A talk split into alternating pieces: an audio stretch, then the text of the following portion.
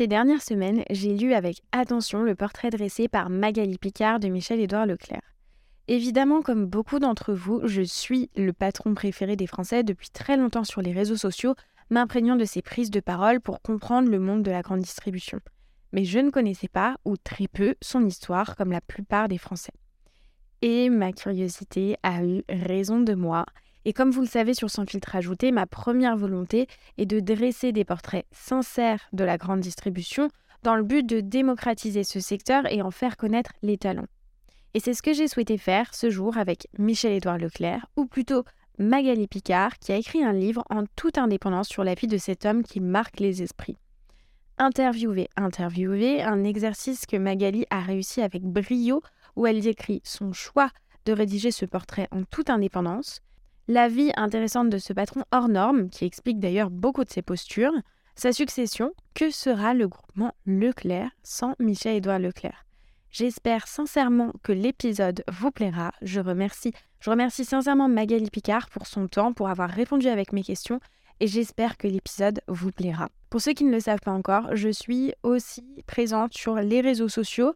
Vous pouvez me suivre euh, avec euh, Salomé Sherrington où je poste euh, notamment euh, toutes les interviews que je publie sur toutes les plateformes d'écoute que vous êtes en train d'écouter actuellement, ou alors sur euh, LinkedIn avec la page sans filtre ajouté, ou Instagram avec le compte sans filtre ajouté, où je publie de la veille quotidienne sur ce qu'il se passe en magasin. je sais qu'il y en a beaucoup qui écoutent ce podcast et qui ne suivent pas forcément les différents réseaux, donc n'hésitez pas. Et puis évidemment, j'adore échanger avec vous, donc N'hésitez pas à m'écrire aussi si vous le souhaitez. Je vous laisse tout de suite avec l'épisode du jour. Magali Picard, Michel-Édouard Leclerc, me fait-il faire vraiment des économies?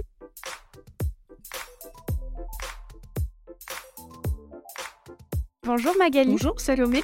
Alors, je vous propose aujourd'hui euh, d'inverser les rôles, puisque vous êtes euh, journaliste en grande distribution, et évidemment, je vais vous laisser euh, vous présenter. Et effectivement, on va jouer au jeu de l'interviewer, interviewer, et de vous faire passer justement de l'autre côté du micro. Ces dernières semaines, hein, je, vous, l'ai l'évoquais par message, j'ai lu avec attention le portrait que vous m'avez dressé, avec, que vous avez dressé avec brio euh, de Michel-Édouard Leclerc, qui est paru euh, dans le livre nommé Enquête euh, sur Michel-Édouard Leclerc. Nous fait-il faire vraiment des économies qui est paru le 9 février dernier. Et Magali, donc, vous êtes journaliste à LSA, donc ça fait pas moins de 10 ans que vous suivez effectivement le parcours de Michel-Édouard Leclerc. Alors, tout d'abord, est-ce que vous pouvez vous présenter aux auditeurs qui nous écoutent? Oui, tout à fait. Donc, je suis journaliste depuis plus de 10 ans, depuis 25 euh, ans à LSA, enfin depuis à peu près une vingtaine d'années à LSA, qui est un hebdomadaire spécialisé dans tous les sujets liés à la grande distribution, à la consommation et à l'agroalimentaire. Et donc, je, suis Michel-Édouard Leclerc depuis longtemps parce que forcément, quand on travaille dans ces secteurs-là, on, le rencontre souvent. Et, de plus près, donc depuis un an, depuis que j'ai commencé à faire ce livre. Alors, qu'est-ce qui vous a motivé à rédiger ce portrait? Et vous le décrivez très bien dans le livre en toute indépendance. sur ce personnage qui est aujourd'hui emblématique de la grande distribution. Et puis peut-être, est-ce que vous pouvez nous dire un peu les dessous de comment vous vous y êtes prise? C'est important de, ce que vous précisez effectivement en toute indépendance, c'est-à-dire qu'il n'a pas relu le livre euh, avant la parution euh, et que euh, donc c'est et que j'ai pu interroger moi autant de gens que je voulais. Alors c'est mon travail d'enquêtrice. Alors pourquoi j'ai eu envie de faire un livre sur lui Parce qu'il est très populaire. Il est désigné régulièrement comme le patron préféré des Français. Les gens l'aiment bien et paradoxalement il reste méconnu. Que les, Français ne savent pas vraiment qui il est. Ils ont l'habitude de le voir dans leur poste de, télévision en permanence, et pourtant ils ne le connaissent pas. Et du coup, on se demande euh, qui est-il? Est-ce que c'est un communicant de génie ou est-ce que c'est un manipulateur? Est-ce qu'il est sincère ou est-ce qu'il est cynique euh, euh, Voilà ce qui m'a donné envie d'enquêter de, sur lui. Alors, comment m'y suis-je prise?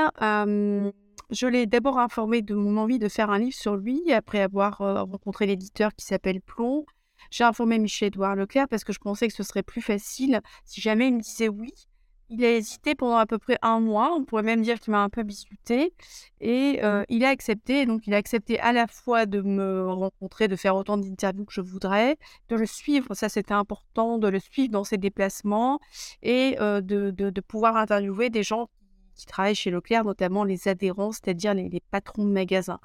Ensuite, euh, j'ai mené, moi, une soixantaine, même entre 70 et 80 interviews, pas seulement chez Leclerc, mais également auprès d'industriels. Il n'y en a pas un d'ailleurs qui a voulu être cité, mais auprès de représentants d'anciens ministres, de ministres actuels, d'anciens députés, etc. Et des salariés Leclerc qui n'ont pas voulu non plus être cités dans la plupart des cas. D'accord. Et quelle a été justement la, réaction de, Michel-Édouard Leclerc euh, quand vous lui en avez informé la volonté de, d'écrire ce livre? Alors, vous, l'avez dit, hein, euh, il y a eu euh, un mois, un mois et demi d'hésitation. Qu'est-ce qui a fait flancher Michel-Édouard Leclerc et vous dire vous pouvez y aller, vous pouvez euh, effectivement m'interviewer? Je pense qu'il a pesé pour et contre. au sein de ses équipes, je crois qu'il y avait une partie pour et une partie contre. Et puis, euh, il est très malin, Michel Edouard Leclerc. Il s'est dit, bon, euh, j'ai plutôt intérêt à communiquer et à essayer de me la mettre dans la poche plutôt que de lui faire barrage. Et après, c'est quand même quelqu'un de... C'est aussi, pardon, quelqu'un de, sympathique et, d'ouvert. Et donc, il s'est dit, bah voilà, on va lui donner sa chance. donc, on lui, on lui ouvre les portes et on a aussi intérêt à le faire. Mmh. Et ça a été, vous l'avez, vous l'avez dit, un an. Euh, vous avez travaillé d'arrache-pied sur, sur ce livre. Est-ce qu'il y a des éléments, vous qui, qui suiviez déjà Michel-Édouard Leclerc depuis très longtemps dans le cadre de votre métier de journaliste chez LSA, est-ce qu'il y a des éléments où vous avez été surprise, étonnée, et que vous, vous ne vous doutiez pas avant de débuter ce travail de recherche? Sur Michel-Édouard Leclerc Parce que quand, on fait justement un travail de recherche, euh, bah, c'est beaucoup plus approfondi euh, que des articles, parce que je ne traite pas seulement de Michel-Édouard Leclerc, j'ai plein d'autres sujets LSA, et surtout je me suis occupée aussi de d'autres secteurs que, l'alimentaire. Euh, donc j'ai quand même découvert, moi, tout, tout ce qui m'a passionné au début, c'est toute sa, les années 80-90 que je ne connaissais pas forcément, notamment ces combats contre les monopoles et euh, contre le monopole des carburants, euh, contre le monopole de la parapharmacie, ça je connaissais un peu, contre le livre. Euh, donc dans les années 80, il s'est attaché en fait à ouvrir à la concurrence, dans, l'intérêt des centres Leclerc, hein, à ouvrir à la concurrence le monopole de la vente de carburant, le monopole de la vente des produits de parapharmacie celle du livre. Sur le livre, ça n'a pas marché. Mais à l'époque, en fait, il faut savoir, et on ne sait pas forcément euh, euh, que, que les, carburants euh, étaient vendus seulement dans les stations-service et pas en grande surface, et que du coup, les grandes surfaces ne pouvaient pas pratiquer de prix réduits comme elles font aujourd'hui. Idem pour les, produits de parapharmacie, que ce soit dentifrice, pansement, enfin surtout plutôt les, produits annexes, enfin autour périphériques, donc les, pansements, la vitamine C, etc., les tests de grossesse, c'était vendu uniquement en pharmacie et pas dans les grandes surfaces. Donc là aussi, il a, ouvert ce, monopole-là. Absolument, et, on, découvre aussi dans le livre tous les combats qu'il a menés, hein, vous, l'évoquez très bien, et il a profondément fait changer le monde euh, finalement de la grande distribution au cours des dernières années. Oui, tout à fait. Donc c'est quand même un rôle de pionnier, parce qu'on a tendance à le, à le, réduire à un rôle de communicant. Euh, c'est ce qu'on connaît le plus de lui. Hein. J'y consacre un chapitre, mais il passe beaucoup de temps à la télévision, euh, à la radio, dans les médias, et on le connaît comme ça. Mais il a quand même porté des combats qui ont, et qui ont, qui ont rendu plus accessible, euh, qui ont rendu accessible au plus grand nombre un certain nombre de secteurs. Et, et, en ça, il a participé à une démocratisation de la consommation. Alors évidemment, c'était vendu dans les centres Leclerc et ça faisait aussi du business pour les centres Leclerc. Mais c'est quand même important en termes de consommation et d'histoire, en fait. Absolument. Et à travers ce livre aussi, on découvre beaucoup, hein, vous l'avez dit, de la vie de Michel-Édouard Leclerc, qui est une personnalité riche, euh, très intrigante et surtout complexe. Et puis, euh, on découvre aussi euh, le père et le fils, hein, la, vie, la vie de Michel-Édouard Leclerc et puis sa, famille. Donc, Édouard Leclerc, hein, qui avait plusieurs enfants. et pourquoi Michel-Édouard Leclerc est l'heureux élu finalement? Quelle est la différence entre le père et le fils? Enfin, Est-ce que vous pouvez nous évoquer un peu euh, cette... Euh, oui, alors je, vais vous raconter un peu la Bien famille. D'être euh, d'être brève, mais Michel-Édouard Leclerc né le 23 mai 1952 dans la Bretagne profonde, à Landerneau, à une trentaine de kilomètres au sud de Brest. Landerneau, il y a à peu près 15 000 habitants à cette époque-là. Euh, donc ses, parents s'appellent Édouard et Hélène. Donc c'est Édouard Leclerc, le père, hein, qui a fondé euh, les centres Leclerc en 1949. Il a commencé par vendre euh, des marchandises dans sa salle à manger, dans sa cuisine et sa salle à manger, chez lui, donc sans intermédiaire. voilà, par exemple, Jeff Bezos, le fondateur d'Amazon, a commencé dans un garage. Lui, il a commencé dans sa salle à manger. donc Michel, Michel Marie Leclerc, à l'époque, il s'appelait pas encore Michel Edouard Leclerc, née dans cette famille catholique de, d'entrepreneurs. Hein. Hélène Leclerc a aussi un rôle très important. Elle aide son mari à, développer le commerce et à le faire fructifier. c'est, d'ailleurs Édouard Leclerc qui a inventé le mot distribution. Et donc Michel Edouard, Michel Marie Leclerc, je vais y arriver, née dans cette famille-là, suivie de deux sœurs hein, qui s'appellent Hélène et Isabelle. Les trois enfants naissent en cinq ans. Et à l'âge de 11 ans, Michel Marie Leclerc donc, part dans, la région parisienne, dans l'Essonne, au, séminaire en fait. Il, entre, ce n'est pas tout à fait des jésuites, sont des bons pères, mais aujourd'hui on, les assimilerait à des jésuites. Là même, son père avait fait ses études. Et donc, il rentre que tous les trois mois chez lui. Il, l'adolescence, on va dire, assez difficile parce qu'il est obligé de, couper le cordon ombilical.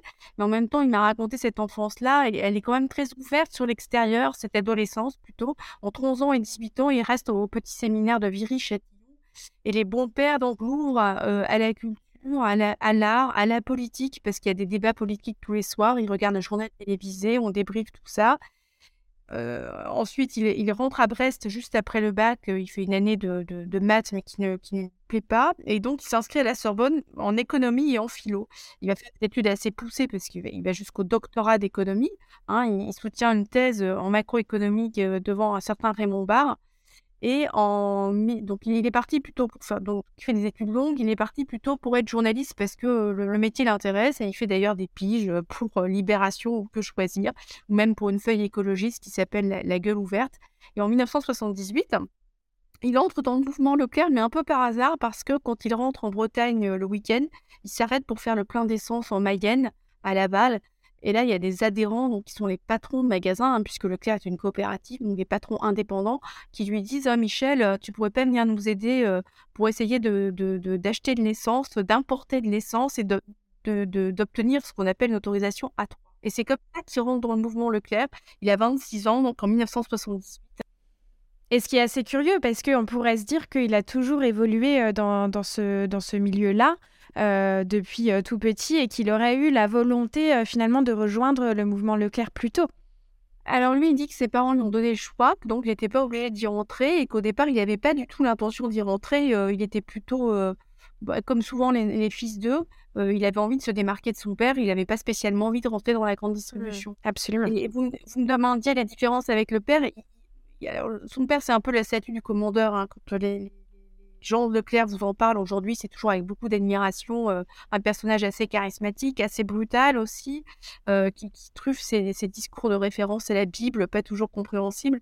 Et le, fils va imposer un style différent, un, style dans les médias déjà complètement différent, beaucoup plus direct, beaucoup plus lisible aussi, assez pédagogue. Euh, il va apporter une culture économique au mouvement, justement sur les carburants culture économique que, les adhérents n'avaient pas forcément. Et donc, il, va se différencier de son père ainsi. Il va falloir, lui, lui construire qu'il se construise une légitimité parce que ce n'était pas donné d'avance. Oui, oui, tout à fait. Et c'est la question que j'allais vous poser. Comment on trouve sa place en tant que fils de euh, et vous l'avez évoqué, dans, dans beaucoup, euh, j'imagine, de, de, familles euh, avec un, tel business, euh, il peut y avoir mm, ce, cette problématique-là. Comment trouver sa place au sein d'une famille? Et comment Michel-Édouard Leclerc finalement l'a trouvé? Ben, en imposant un style différent, c'est ce que je vous disais, et surtout en devenant le roi des médias. Et, devenir, en, devenant incontournable euh, dans les médias, il va aussi se rendre indispensable auprès des adhérents. Euh, et, avec un style totalement différent de son père, et c'est comme ça qu'il va trouver sa place. Parce qu'il n'est pas propriétaire des magasins Leclerc, de business, lui, il n'est pas propriétaire des centres Leclerc, il n'est pas non plus actionnaire, il n'a pas de magasin, il n'a jamais dirigé un magasin. Donc, c'était encore plus difficile de, prouver sa légitimité quand on n'a pas de magasin et d'expérience du terrain, surtout pour une chef d'entreprise comme les patrons des centres Leclerc. Indispensable pour les adhérents, mais Michel-Édouard Leclerc aussi, c'est, euh, il est aussi le patron préféré des Français. Comment il a réussi finalement à obtenir ce, rôle et cette place dans le cœur des Français par rapport finalement aux autres patrons de la grande distribution qu'on connaît? Alors peut-être parce que les Français le voient souvent. Hein, dans, le chapitre que j'ai consacré à la communication, j'ai demandé à plusieurs cabinets d'études de, lister, de compter le nombre d'apparitions, en fait, de recenser le nombre d'apparitions à la télé de Michel-Édouard Leclerc. Et c'est impressionnant. Hein, c'est, bon, je n'ai pas les chiffres sous les yeux, mais c'est 10 ou 20 fois plus important que, mmh, ouais, au moins qu'un Alexandre Bompard, par exemple, le patron de Carrefour, ou que Xavier Niel, qui est assez connu. Euh, voilà. Donc, c'est, il, va se faire cette place-là et, du coup, il devient accessible, enfin, il apparaît en tout cas assez accessible auprès des Français parce qu'il a un style direct, presque familier, plutôt sympathique. Et c'est pas un patron fermé dans cette tour d'ivoire. C'est pas Bernard Arnault. Euh, voilà, il, il apparaît sympathique, ouvert, euh, curieux. Et, donc, je pense que c'est pour cette raison qu'il plaît aux Français. Puis, il ne faut pas oublier quand même que vous avez 19 euh, millions de, Français qui font leurs courses chez Leclerc. 19 millions, c'est pas rien. Tout à fait. Et il se veut aussi dans ses communications, je dirais, entre guillemets, proche du peuple. Il a un style aussi euh, de communication assez différent des autres patrons. On a pu lui reprocher d'ailleurs d'être parfois populiste ou un peu démagogue, ce qui lui arrive d'être d'ailleurs parce que il, peut, il peut employer des mots familiers. Après, l'avantage, c'est qu'il est aussi très clair auprès d'un grand nombre de personnes. Tout à fait. Et surtout, il s'érige toujours en défenseur du petit consommateur. Exactement c'est son combat, lui. Il, s'érige en, défenseur du petit consommateur contre les gros, contre les gros lobbies, contre l'État, contre les méchants industriels, etc. Mmh. Et surtout en ce moment, hein, on le voit aussi euh, citer euh, certains noms de, de, la grande distribution, des industriels. Voilà, chose que d'autres euh, d'autres grandes la, de la grande distribution ne font pas. Oui, mais il a un côté franc-tireur. Hein. C'est ce qui le rend aussi différent. Il a, c'est pour ça que je me suis intéressée à lui. Il a, un côté assez provocateur, assez iconoclaste. Alors, dans les années 80-90, quand il s'attaquait au monopole dont je parlais tout à l'heure, c'était accompagné de campagnes de communication qui étaient assez osées, qui étaient audacieuses. Absolument. Non, non, tout à fait. Et vous le décrivez aussi, Michel-Édouard Leclerc, ayant le porte-monnaie à droite et le cœur à gauche. Alors, est-ce que vous pouvez déjà nous, expliquer un peu cette notion et puis euh, nous dire comment Michel-Édouard Leclerc a réussi à conjuguer ces deux idées finalement qui peuvent être euh, peut-être contradictoires? Alors, euh, le cœur à gauche, parce que juste, on parlait de différence avec son père. Son père était plutôt gaulliste et Michel-Édouard Leclerc, lui, adhère assez tôt à la deuxième gauche. Son, son père en politique, son père, oui, son père en politique, c'est Michel Rocard il adhère au, PSU, au Parti socialiste unifié, dans les, au milieu des années 70, donc euh, qui est dirigé par euh, Michel Rocard et, Serge Manet. Donc il a, il a le cœur à gauche, c'est sûr, mais au milieu des années 80, il, se il devient plus libéral, peut-être en devenant patron, et il se rapproche de gens comme euh, Alain Madelin ou François Léotard. donc quand je dis le porte-monnaie à droite, c'est pour le, c'est parce qu'il est libéral, c'est ça que je veux dire. Oui, oui, bien sûr. Mmh. Comme beaucoup de patrons. Alors, il y a aussi, euh, plutôt à la fin du livre, hein, vous évoquez euh, comment. Euh, alors, Michel-Édouard prépare sa succession. En fait, Michel-Édouard Leclerc aujourd'hui a 70 ans et effectivement, dans la grande distribution, les Français peuvent se poser la question qui sera après Michel-Édouard Leclerc? Quel pourrait être aussi l'avenir de Leclerc sans Michel-Édouard Leclerc? Alors, Michel Leclerc va avoir 71 ans, là, le 23 mai, mais c'est quelqu'un qui ne parle pas de retraite et qui déteste ce mot-là, qui déteste ce mot-là, donc euh, quelqu'un de très actif, c'est un peu un éternel jeune homme, euh, en grande forme physique d'ailleurs, mais il a quand même préparé, euh, on va dire, sa succession au cas où il arriverait quelque chose. Mmh. donc, il y a une gouvernance qui a été nommée avec autour de trois, trois patrons on les appelle les barons hein, dans, le mouvement, mais trois patrons assez importants. Ça a été organisé, ça au milieu des années 2010. Et puis, il a des enfants, Michel-Edouard Leclerc. Il a quatre enfants, deux filles et deux garçons, dont deux, donc sur les quatre, en a deux qui travaillent chez Leclerc. Sa fille Audrey, qui est, qui est l'aînée, qui a 35 ans à peu près, travaille au sein du mouvement Leclerc, au siège. Et son fils, Olivier, travaille dans, l'un de ses fils, pardon, Olivier, travaille dans un magasin Leclerc de la région parisienne. Donc moi, je pense, je pense qu'au fond, lui, il aimerait bien que ce soit un Leclerc pour prolonger le nom, que ce soit un Leclerc qui lui succède. Mais certainement ce ne sera pas forcément comme ça, euh, euh, parce que d'abord, ils sont jeunes, ensuite, on ne sait pas quand est-ce que ça arrivera. Et, ce sera peut-être différent. Il faut peut-être inventer euh, quelque chose. Ensuite, est-ce que le mouvement Leclerc peut survivre sans Leclerc? Évidemment, évidemment. Ce ne sera pas la même chose, c'est-à-dire que Michel Edouard Leclerc est quand même un, homme de communication hors pair. Ce ne sera pas la même chose, mais ce sera différent. Tout à fait. Et vous évoquez justement ses enfants. C'est vrai que il semblerait que Michel-Édouard Leclerc euh, est assez pudique justement sur euh, sa vie privée et notamment euh, ses enfants, ce qui peut être assez peut-être surprenant par rapport à ses prises de communication. Oui, alors c'est ce qui fait aussi son, son charme, on va dire, mais oui, c'est quelqu'un d'assez complexe et d'assez enfin, mystérieux, en tout cas qui protège sa vie privée énormément. il avait dit sur un plateau de télé dans les années c'est 90 ou 2000, mais que euh, on jetait pas en pâture euh, ses amis et sa famille, et c'est ce qu'il fait. Donc effectivement, il cloisonne, euh, et donc ses enfants, par exemple, ont refusé de me répondre. La, seule personne de sa famille qui a accepté de me répondre, c'est le maire de Landerneau, est son cousin, Patrick Leclerc, mais c'est aussi un homme public, vous voyez. Mais, j'ai voulu interroger sa sœur, l'une de ses deux sœurs est décédée, mais j'ai voulu interroger Isabelle Leclerc et j'ai eu une fin de non-recevoir. de même, son, le mari de sa sœur décédée, Hélène, et, son fils ont refusé également de me répondre.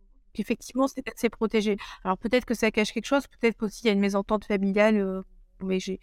Alors après, moi, moi j'aurais, j'aurais bien aimé avoir euh, peut-être ses enfants sa sœur si ça m'avait apporté quelque chose. À partir du moment où c'était pas possible, euh, voilà. Oui, bien sûr. Est-ce que Michel-Édouard Leclerc a lu le livre? Ah oui, oui, oui, j'en je, suis sûre parce que son conseiller m'a dit qu'il avait lu.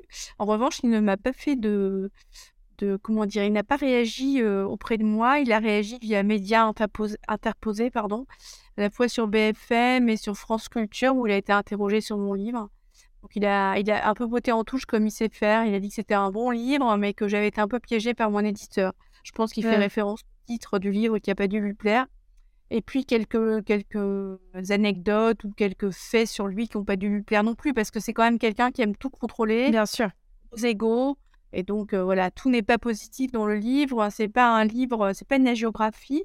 Donc c'est pas un livre qui utilise des, des lauriers, mais c'est pas non plus un livre à charge. C'est un livre que que j'ai voulu équilibrer, mais à l'image du personnage que j'ai que j'ai rencontré. Alors, vous l'avez évoqué, hein, le livre, il s'intitule Nous fait-il vraiment faire des économies? Qu'est-ce que vous pourriez dire aux auditeurs qui nous écoutent en réponse à cette question? Alors, la, réponse est, en deux parties.